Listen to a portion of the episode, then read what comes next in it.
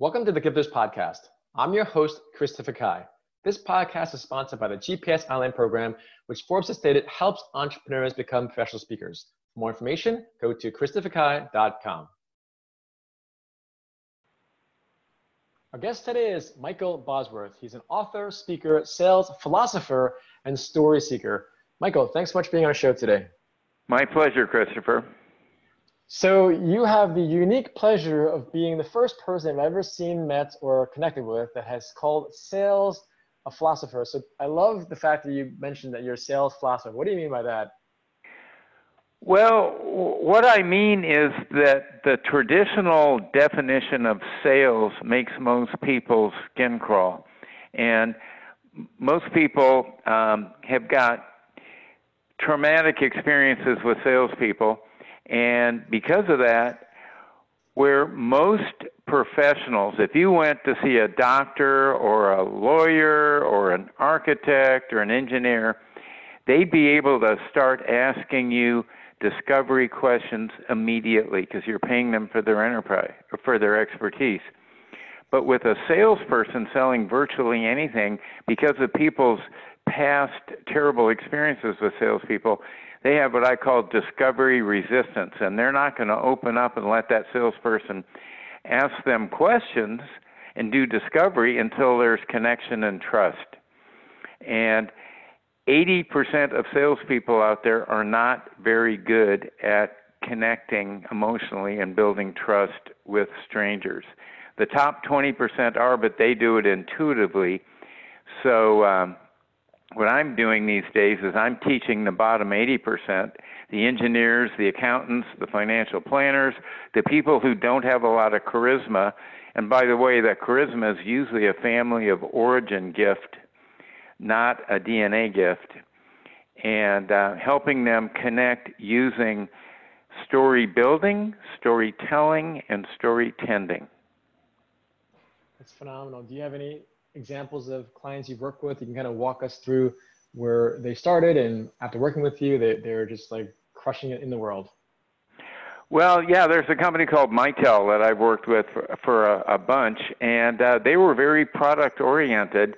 And what what's happened is um, the world is going subscription, meaning that the subscription model is forcing buyers to focus on what they're getting from the offering rather than features and benefits and bells and whistles. And for the technology industry, where I mainly hang out, it's been very traumatic for them to give up their slick product demos and learn how to first find out, you know, does this buyer even have a need for what you have, and then figure out how to get that buyer to come to the emotional conclusion that you're authentic, that you're not going to try and steal their wallet, and that you have helped other people like them, and that you might be able to help them via a 60 second story. So we're teaching non intuitive connectors how to warm the buyers up using a 60 second story about other people they've helped.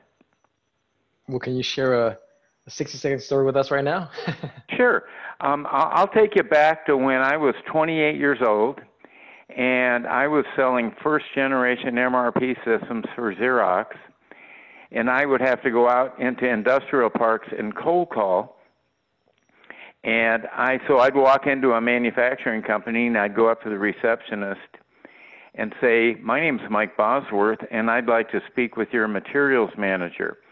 And for for a, a, number of other reasons which I won't get into right now, but 80% of those materials managers would come out to the lobby just because they were curious. You know, what's this guy from Xerox want to talk to me?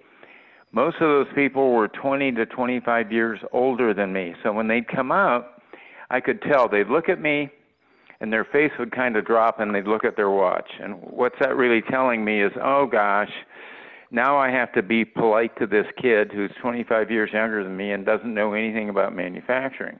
All right. So I used a story to turn that around. So I would confirm his job title. I say, "So you're the materials manager here?" And he'd say, "Yes." And then I'd say, "Can I tell you a quick story about another materials manager less than a mile from here that I've been working with for the past 18 months. And never once did that story get turned down. So he'd say, Sure. I'd say, Well, his name's Ed Blackman. He's the local president of the APICS chapter. And 18 months ago, he discovered that Xerox Computer Services now has the ability to help him replan his entire operation overnight. And so he decided to take a look at what we have. And when we first met Ed, he was in a lot of pain. His CFO was mad at him because he was carrying too much inventory.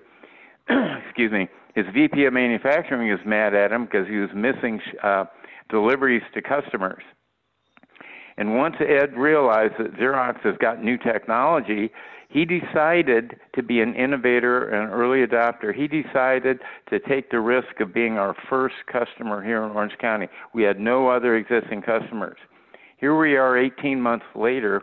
His inventory used to be 8 million, now it's 2.9 million.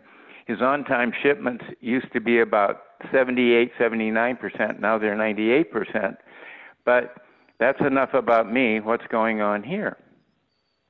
Wow. And I, I tell him a story about one of his peers who's already been smart enough to figure out how to solve that shortage problem.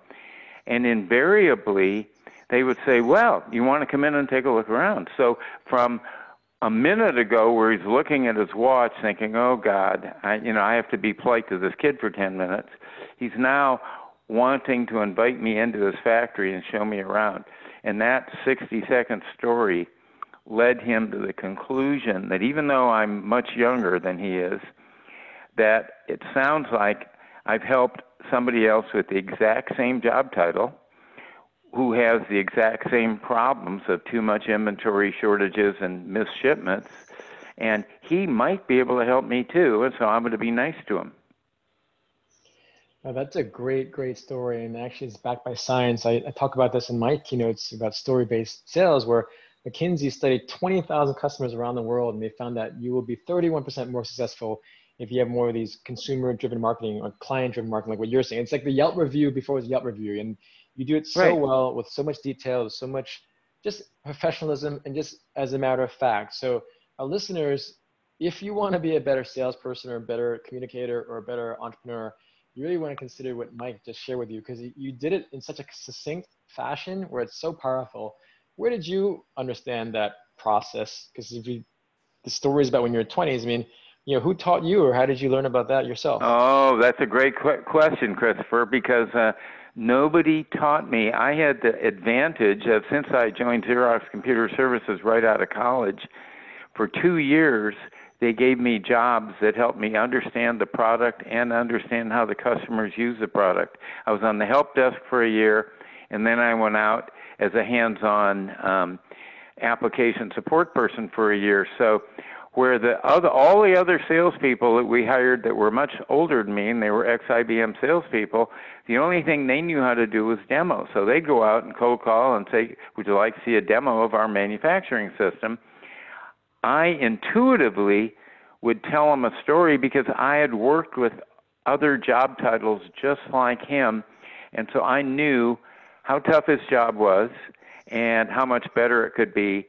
And so I did, did it intuitively, and I didn't learn how to take that intuition and teach it to other people for many years. Well, thank you for teaching that to us because it's so powerful. How can our guests learn more about you and, and, and your, your amazing insights? Uh, the easiest thing is I'm on LinkedIn or MikeBosworth.com. Great. Well, thank you so much for, for sharing that if there's one thing you want to share with like what's the, the, the first step they can do if someone wants to improve their sales? What can they do on a, on a daily level? To be able to articulate really clearly and really succinctly how their best customers are already using their product. Perfect michael. Thank you so much. Have a great day. All right. All right. Bye bye